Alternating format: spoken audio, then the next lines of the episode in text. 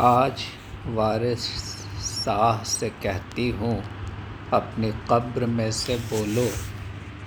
और इश्क की किताब का कोई नया वर्क खोलो। पंजाब की एक बेटी रोई थी, तूने उसकी लंबी दास्तान लिखी। आज लाखों बेटियाँ रो रही हैं। वारिस शाह तुमसे कह रही है ऐ दर्दमंदों के दोस्त, पंजाब की हालत देखो।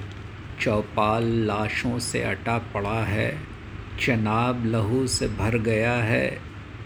किसी ने पाँचों दरियाओं में जहर मिला दिया है और यही पानी धरती को सींचने लगा है। इस जरखेज धरती से जहर फूट निकला है। देखो सुर्खी कहाँ तक आ पहुँची।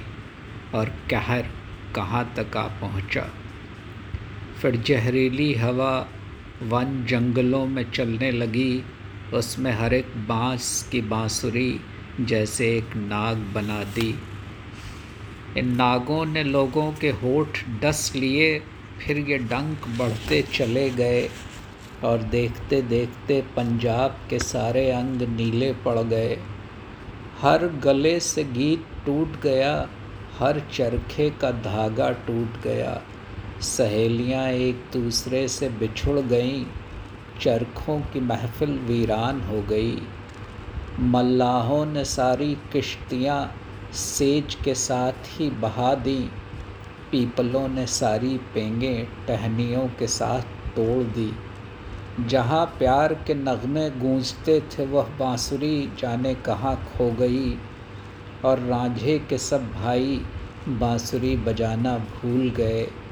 धरती पर लहू बरसा, कब्रों से खून टपकने लगा और प्रीत की शहजादियाँ मज़ारों में रोने लगीं। आज जैसे सभी कैदी बन गए, हुस्न और इश्क के चोर, मैं कहाँ से ढूंढ लाऊं एक वारिस शाह और?